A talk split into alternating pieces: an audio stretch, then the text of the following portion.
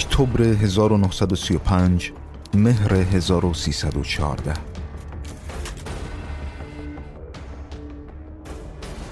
جهان درگیر اخبار حمله ایتالیا به اتیوپیه حبشه. این دومین جنگ ایتالیا و اتیوپیه. یه جنگ استعماری که با حمله سربازای فاشیست ایتالیایی تحت فرماندهی شخص موسولینی شروع شد. اولین بار ایتالیا 1896 به اتیوپی حمله کرده بود. با ارتشی تا دندون مسلح با زره قدرتمند و نیروی هوایی کارآمد اما فرماندهی ناکارآمد. این ارتش مسلح به تیر و کمون اتیوپی شکست خورد و مجبور به عقب نشینی شدن خبرش به تمام دنیا رسید و باعث تمسخر ایتالیایی ها شد.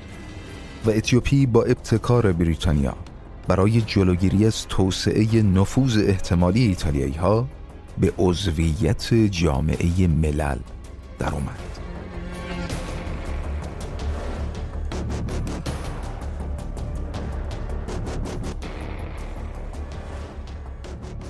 اما این بار تو اکتبر 1935 همه چیز فرق می کرد حادثه از چهار ماه قبلش استارت خورد.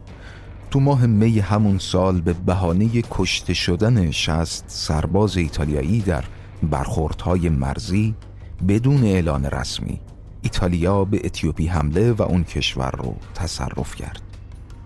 جامعه ملل این حمله رو محکوم اما واکنش قطعی نداشت. حتی تحریمای اقتصادی ایتالیا برداشته شد. این موضوع در کنار حادثه حمله ژاپن به منچوری چین ناکارآمدی نهاد پرتشریفاتی مثل جامعه ملل رو که برای حفظ امنیت جهانی اساساً تأسیس شده بود به نمایش گذاشت و از عوامل منجر به جنگ جهانی دوم بود. تاریخ خیلی راهگشای امروز ماست. یاد نقش سازمان ملل امروز نمیافتیم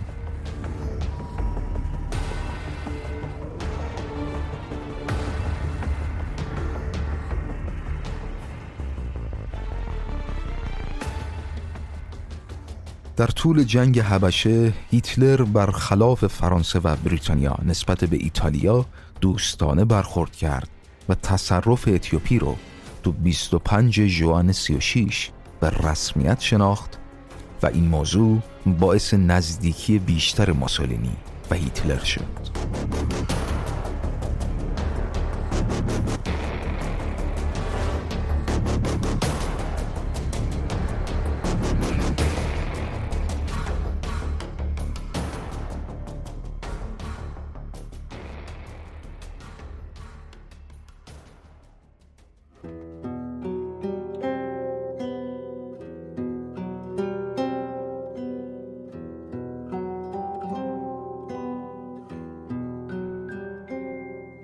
شونزدهمین قسمت از سریال رادیویی نازم حکمت که طبق قرار ذهنی خودم قرار بود ده قسمت باشه و این خودم یعنی حامد کیان که ارادت دارم.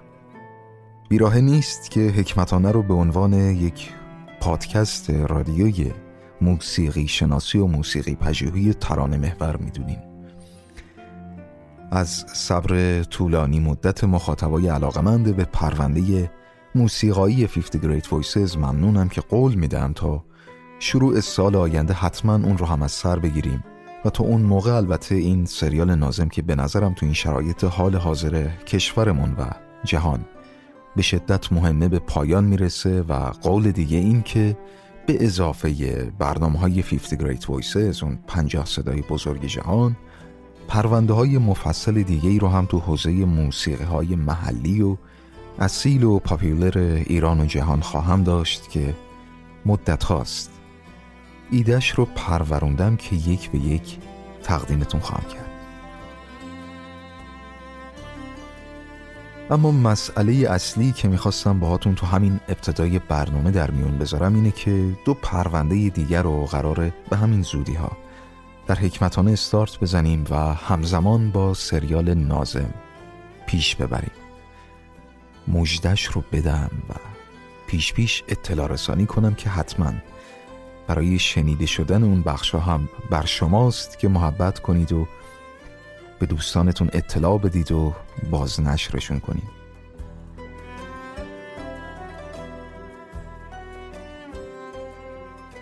واقعیتش اینه که مدتی پیش با آقای مهرداد اسکویی مستندساز و عکاس درجه یک دوست و معلم نازنینم که برادرانه از روزهای اول انتشار حکمتانه همراه و مشوقم بود ایده ای رو مطرح کردن که تصمیم گرفتیم اسمش رو مناظر انسانی بذاریم. طبعا ایده این اسم از مجموعه مناظر انسانی سرزمین من نازم به ذهنمون رسید. اما برنامه های ما روایتی مستندگونه خواهد بود کاملا ایرانی. از زندگی چهرهایی که ایرانمون رو ساختن و براش تلاش کردن بی اون که هیچ وقت اسمی ازشون شنیده باشیم.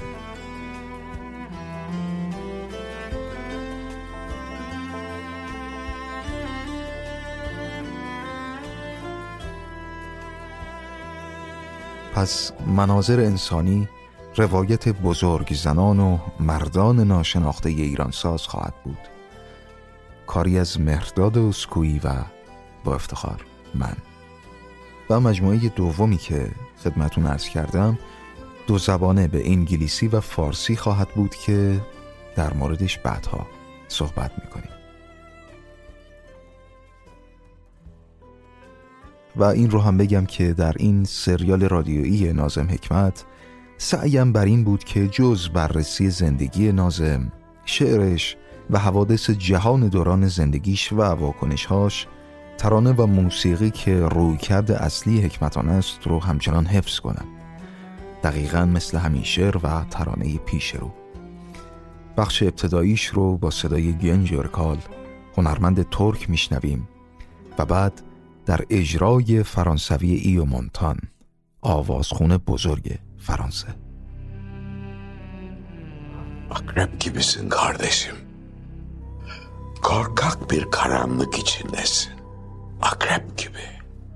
Serçe gibisin kardeşim. Serçenin telaşı içindesin. Midye gibisin kardeşim. Midye gibi kapalı, rahat ve sönmüş bir yanardağ ağzı gibi korkunçsun kardeşim. Bir değil, beş değil, yüz milyonlarlasın maalesef. Koyun gibisin kardeşim. Gocuklu celep kaldırınca sopasını sürüye katılı verirsin ve adeta mağrur koşarsın salhaneye. Dünyanın en tuhaf mahlukusun yani. Hani şu derya içre olup da deryayı bilmeyen balıktan da tuhaf. Ve bu dünyada bu zulüm senin sayende. Ve açsak, yorgunsak, alkan içindeysek, hala şarabımızı vermek için üzüm gibi eziliyorsak, kabahat senin demeye de dilim varmıyor ama kabahatin çoğu senin. Canım kardeşim.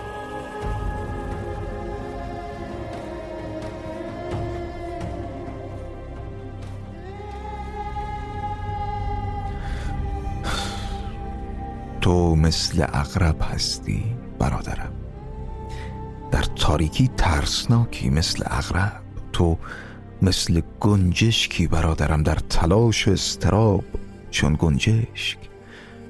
تو صدفی برادرم سربسته و آزاد.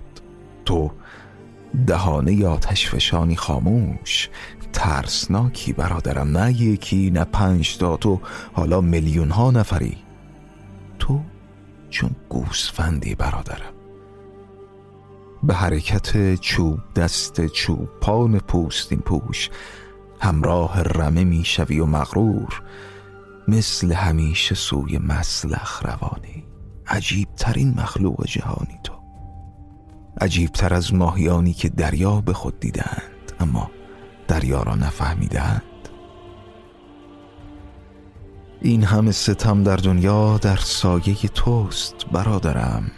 اگر گرسنه ای مگر خسته اگر غرق خون و اگر هنوز چون دانهای انگور برای شراب له می‌شویم تقصیر توست. برای این همه کلمات هم کافی نیست. اما اینها همه تقصیر توست جامه برادرم.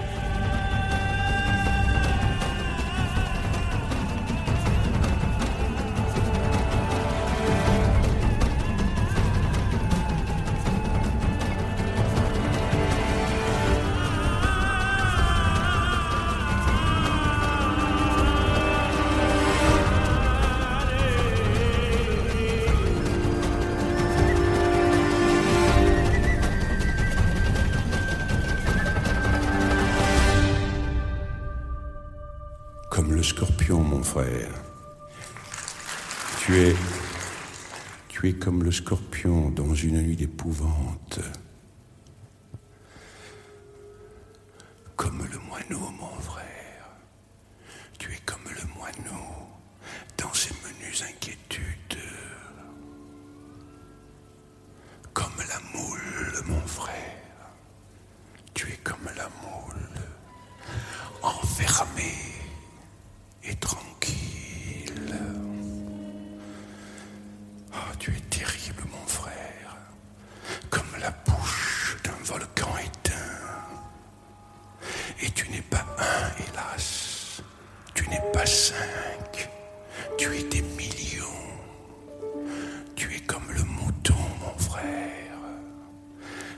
Le bourreau habillé de ta quand le bourreau lève son bâton, tu te hâtes de rentrer dans le troupeau et tu vas à l'abattoir en courant presque fier. Tu es la plus drôle des créatures, en somme.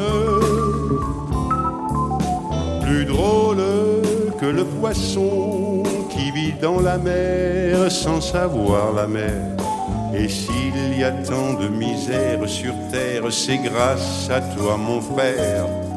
Si nous sommes tiraillés, épuisés, si nous sommes écorchés jusqu'au sang, pressés comme la grappe pour donner notre pain, irais-je jusqu'à dire que c'est de ta faute? Oh non. Non, mais tu y es pour beaucoup, mon frère.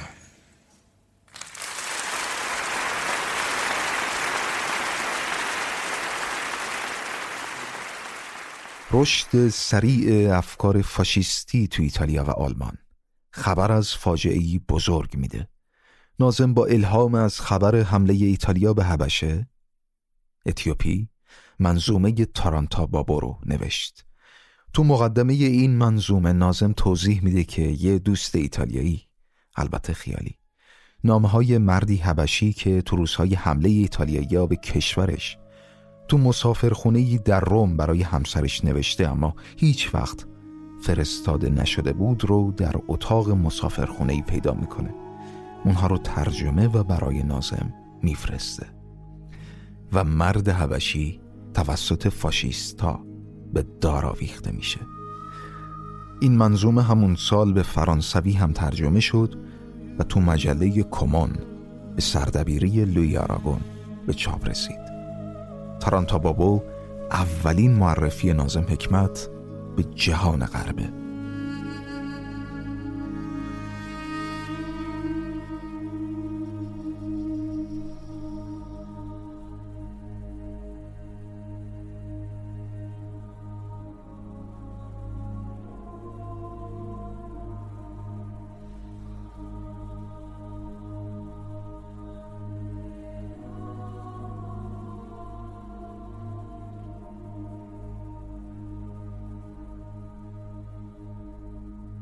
نامه هایی برای تارانتا بابو ترجمه احمد پوری.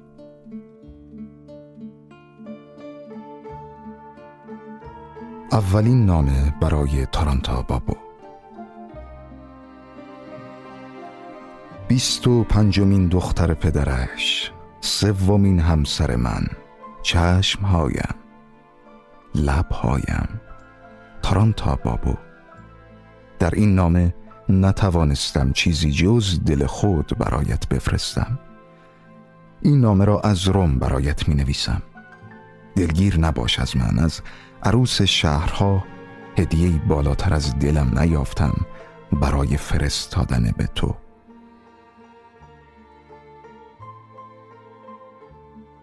تارانتا بابو این دهمین شبی است که سر در کتاب های جلد نقره ای می‌خوانم. پیدایش روم را. در اتاقم گرگی لاغرندام پشت سرش گرگی چاق میچرخد. رموس و رومولوس. گریه نکن تارانتا بابا این رومولوس آن بازرگانی نیست که در روز روشن به خواهر تو تجاوز کرد. او نخستین شاه روم رومولوس است.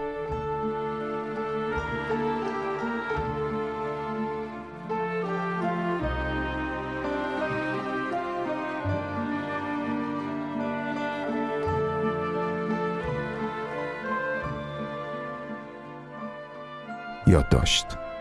این قسمت نامه بریدگی دارد. با توجه به بقیه نامه به نظر می رسد درباره پیدایش روم نوشته شده باشد.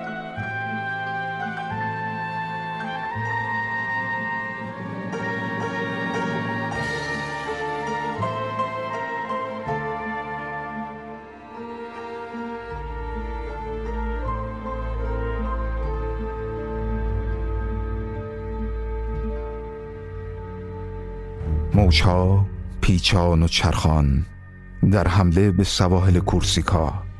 او از دامنهای آنیتوم نعره برمی آورد و دستان خود را رو به آسمان می گشود سائقه ها را چنگ می‌زد و بر زمین می کوبید انگار که پدرش کارمزیار مشت زن بود و مادرش موسولینی نخست وزیر.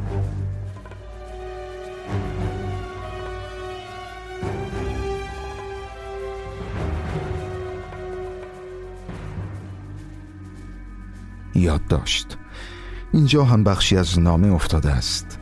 اما معلوم است که نویسنده قصد بازگویی افسانه پیدایش روم را دارد.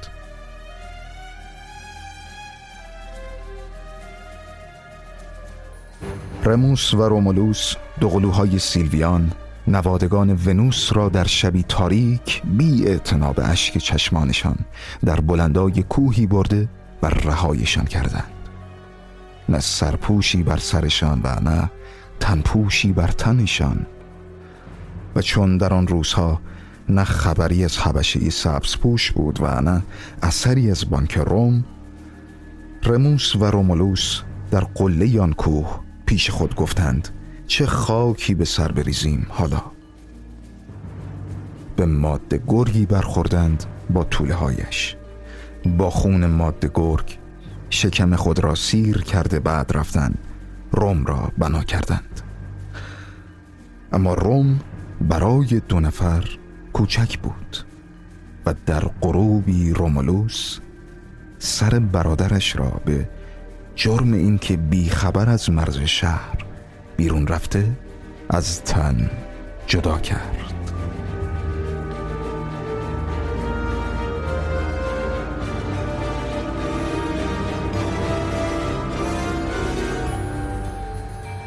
و چنین بود تارانتا بابو به گفته این کتاب های جلد نقره ای بنیاد روم چنین بنا شد و گلان را با شیر ماده گرکا و خون برادر سرشتند.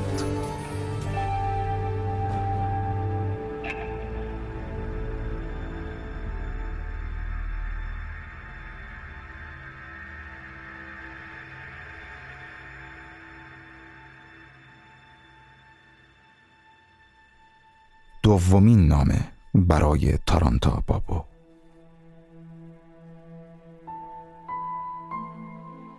ای سردیف گردن بند از دندان میمون آبی برگردن ای که در آسمان پرنده هستی سرخ بال در زمین رودی جاری ای که چشمانت آینه چشمان من و حرفهایت پژواک حرفهایم ای مادر سومین دخترم و پنجمین پسرم.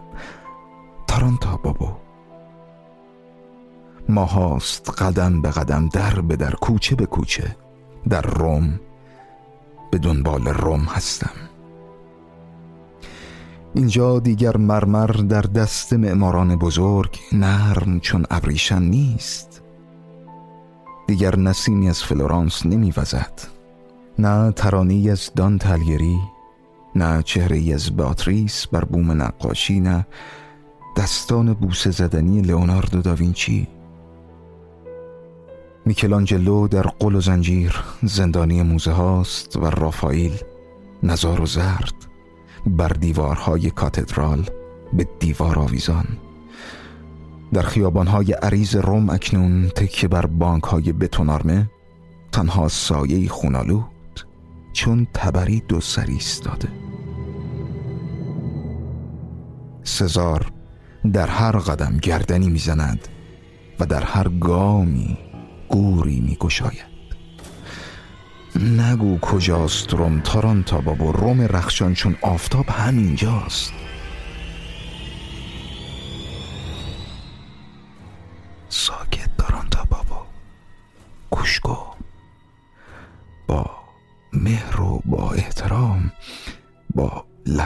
با فریاد زنجیر از هم میگشاید اسپارتاکوس در محله های روم.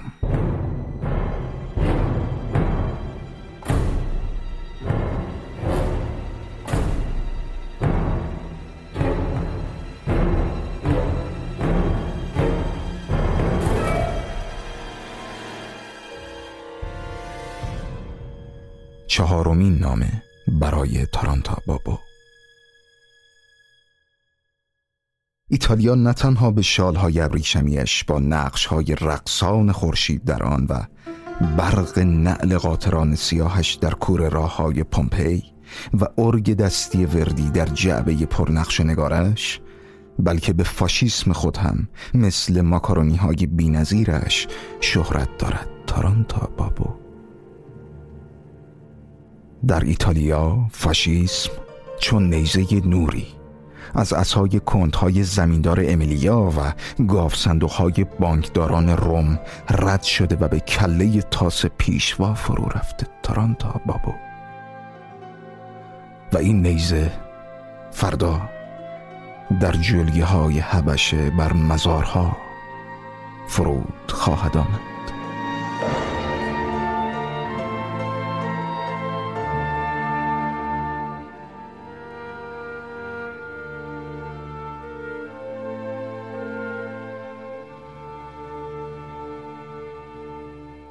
پنجمین نامه برای تارانتا بابو دیدن شنیدن اندیشیدن دانستن و سخن گفتن.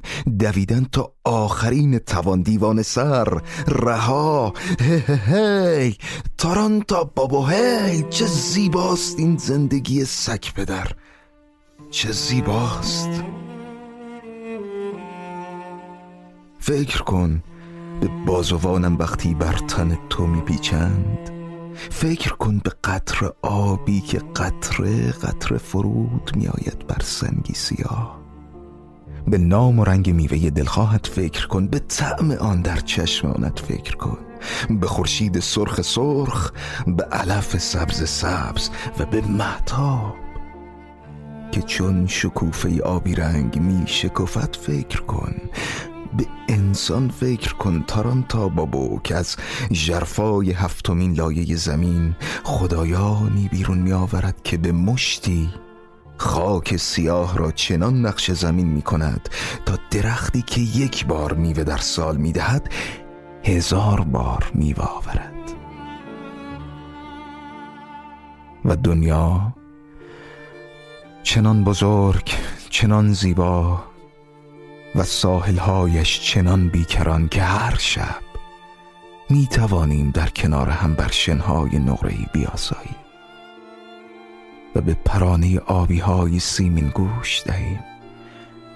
چقدر زیباست زندگی. تارانتا بابو. زیستن یعنی خواندن کتابی از استاد. شنیدن ترانه عاشقانه. حیرت کردن چون کودک. زیستن یکی یک و همه با هم چون تار و پود پارچه و خواندن یک داستان شیرین با هزار دهان. زندگی چه قریب است این زندگی تارانتا بابا که گاه چنان زیباست که در باور نمی گنجد. و گاه چنین سخت چنین تنگ و چنین مبتزل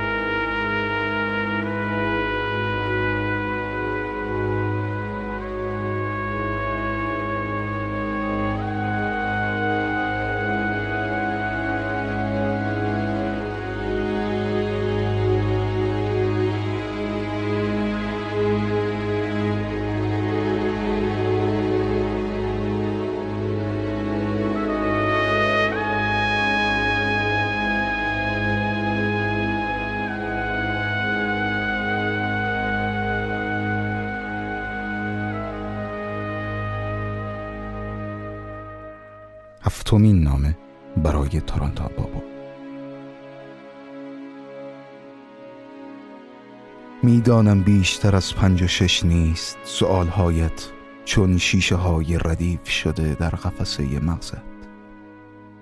تو که جاهلی سیاه هستی مثل پروفسورهای حقوق بین المللی از تو می‌پرسم. موهای فرفری بزهای ما اگر بریزد شیری که چون دو جوی روشنایی از پستانشان جاری است ببرد و پرتقالهایمان چون خورشید در حال غروب بر شاخه ها خشک شوند. خشک سالی چون پادشاهی بومی با پاهای استخانیش گام بر خاکمان نهد. تو چه می کنی؟ تو جواب می دهی چون شب پرستاره در آستانه سپید دم قطره قطره رنگ می بازم تو جواب می دهی این چه سوالی است از زن آفریقایی می پرسی قحطی برای ما مرگ است. فراوانی شادی. چه حکمتی است ترانتا بابا که اینجا همه چیز وارون است؟ چنان حیرت آور است اینجا که مردم از فراوانی می میرند و با قهدی زندند در حاشیه محله ها مردم چون گرگان گرسنه و چون گرگان بیمار و انبارهای پر از گندم همه قفل. ماشین هایی هستند که می توانند از خاک تا خورشید را ابریشم ببافند. تن مردم اما همه برهنه.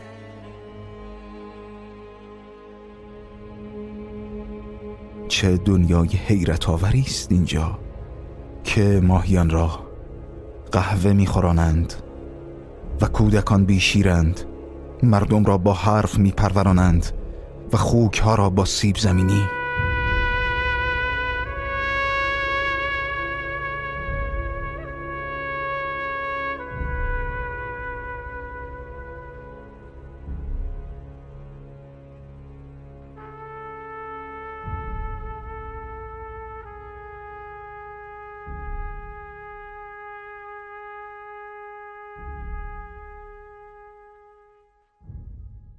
هشتمین نامه برای تارانتا بابا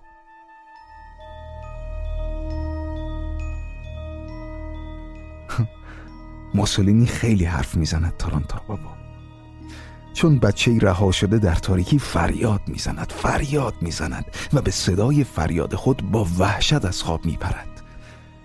مدام حرف می‌زند بیوقفه موسولینی زیاد حرف می‌زند تارانتا بابا از وحشت زیاد حرف می‌زند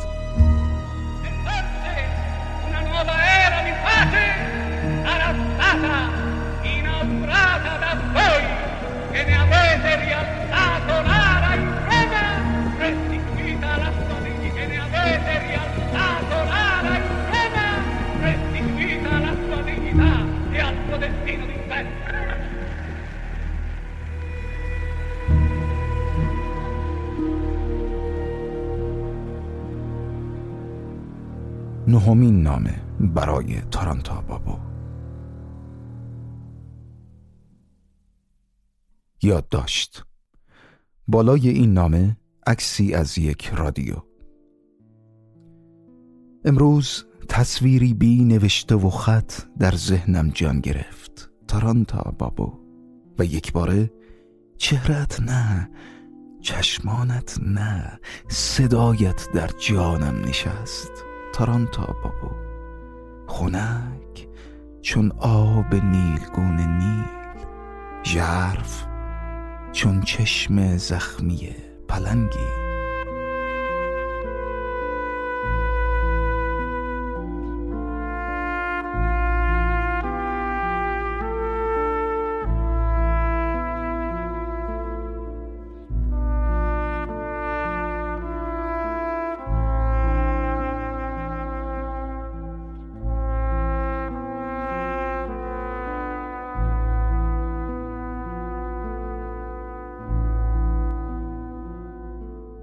داشت در این قسمت نهمین نامه بریده ای از روزنامه سنجاق شده.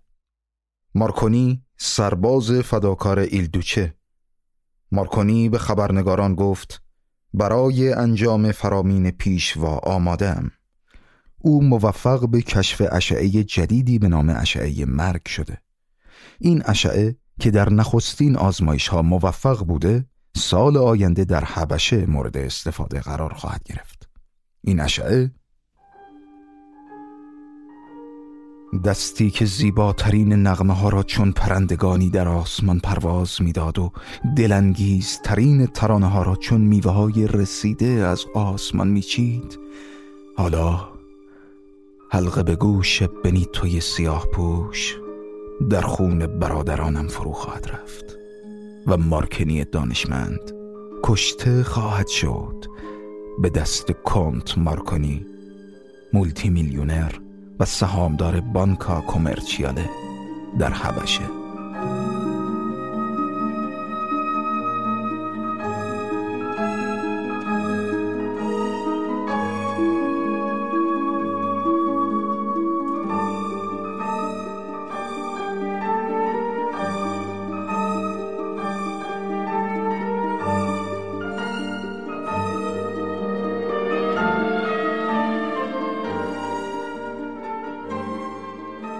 دهمین نامه برای تارانتا بابو.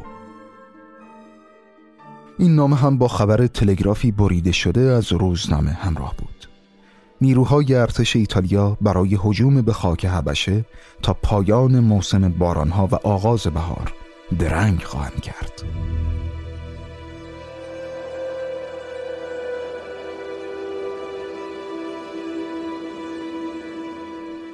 حیرت آور است تارانتا بابو برای کشتن ما در خاک خودمان در انتظار بهار سرزمینمان هستند. حیرت آور است تارانتا بابا. شاید امسال با ریزش باران در افریقا و بارش رنگ ها و بوم ها چون ترانه های از آسمان و خاک مسین رنگ و مرتوب سرزمینمان زیر آفتاب همراه با میوه های شیرین چون اصل مرگ نیز خواهد آمد. حیرت آور است تارانتا بابا. مرگ با پری از شکوفه های بهاری بر کلاه مستعمراتیش وارد کلبه های من خواهد شد.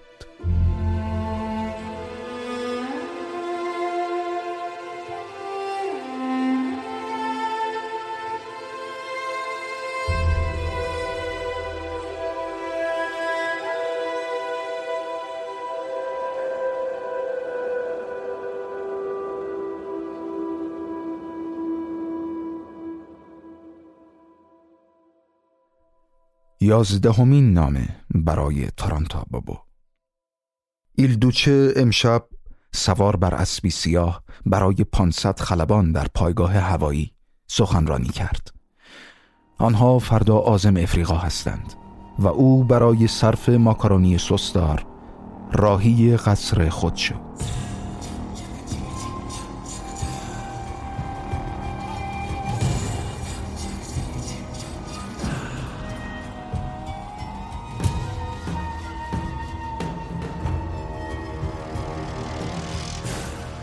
دوازدهمین نامه برای تارانتا بابو دارند میآیند تارانتا بابو برای کشتن تو راه افتادند. برای دریدن شکم تو و دیدن روده های پیچان تو چون مارهای گرسنه بر روی شنها پیش می آیند آنها برای کشتن تو می آیند کشتن تو و بوزهایت. حالان که نه آنها تو را می شناسند و نه تو آنها را. و نه بوزهایت از پرچین آنها آن سو پریدند. یکی از ناپل دیگری از تیرول. آن یکی هنوز سیر نشده از یک نگاه از دستی نرم و گرم. کشتی ها آنها را رسته رسته یگان یگان گردان گردان گویی به مراسم عروسی ببرندشان از سه دریا گذرانده و برای جشن مرگ میآورند.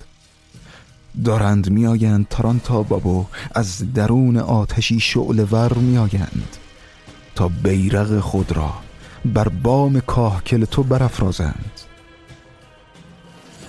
و اگر بازگشتی برایشان باشد آن تراشکار ماهر تورینی که بازوی خود را در سومالی جا گذاشت چگونه خواهد توانست مفتول آهنی را چون تارهای ابریشم در هم ببافد و ماهیگیر سیسیلی چگونه با چشمان نابینایش روشنی دریاها را خواهد دید.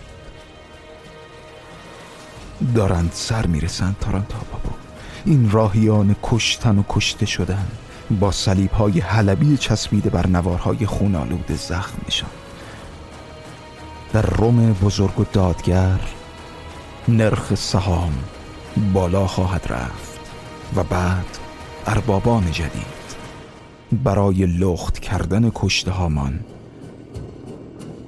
راه سرزمینمان را در پیش خواهند گرفت.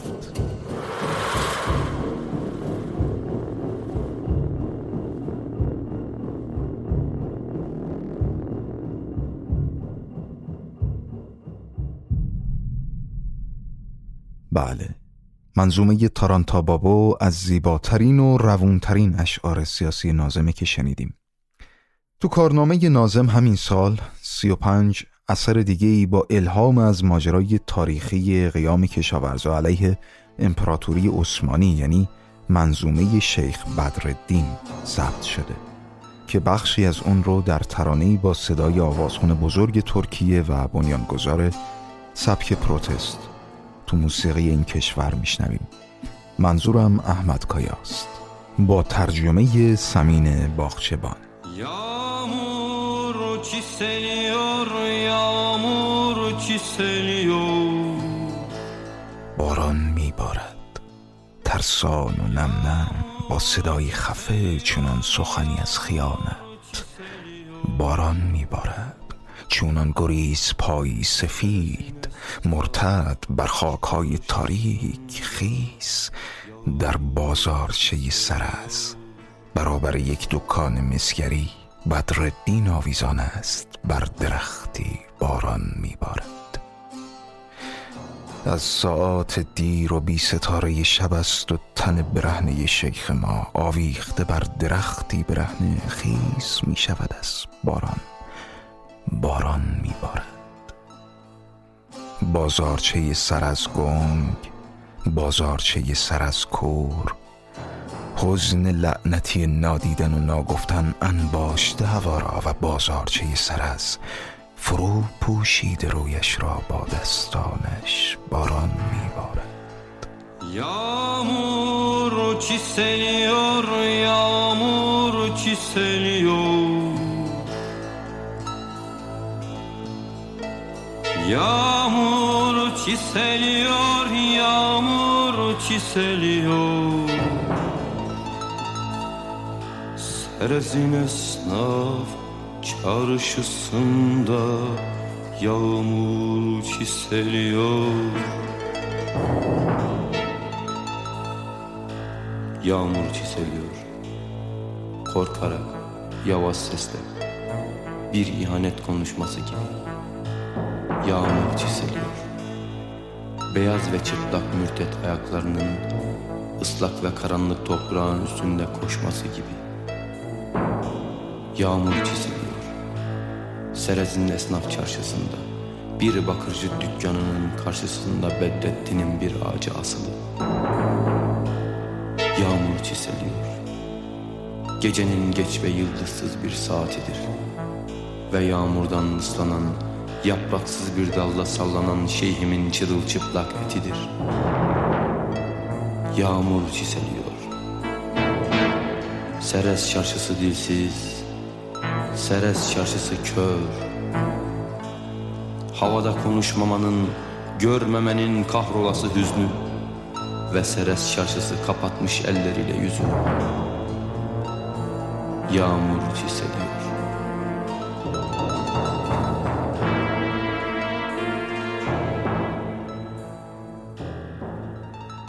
و برای بخش آخر پنجمین نامه برای تارانتا بابا رو بشنویم. در ترانه ای از سواوی آوازخون بند گروپی رو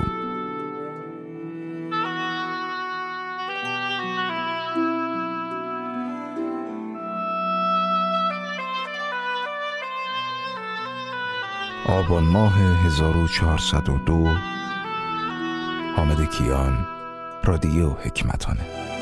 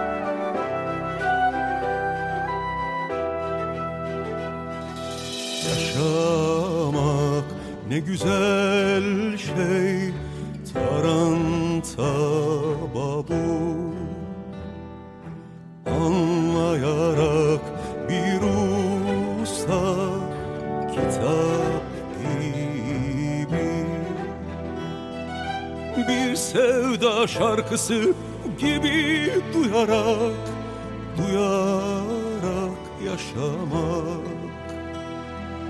Bir çocuk gibi şaşarak şaşarak yaşamak. Yaşamak ne güzel şey babu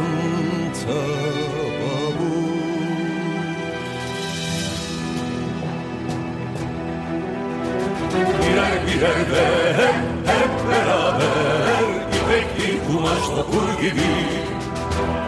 Hep bir ağızdan sevinçli bir destan Okur gibi yaşama Birer birer ver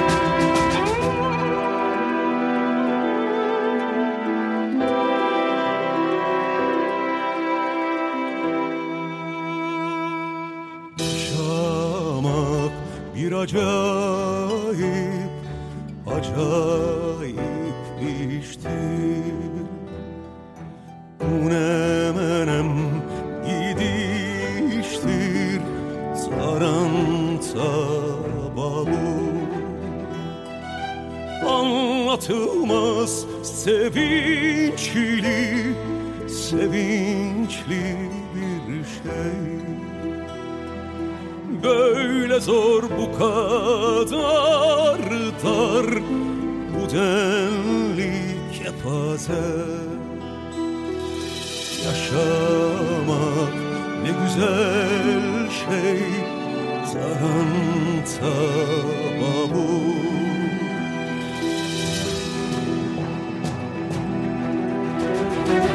girer ve hep, hep beraber İpekli kumaş okur gibi. Hep bir ağızdan sevinçli bir destan Vapur gibi yaşlama. Girer girer ve hep hep beraber İpekli kumaş okur gibi. Hep bir ağızdan sevinçli bir destan Vapur gibi yaşlama.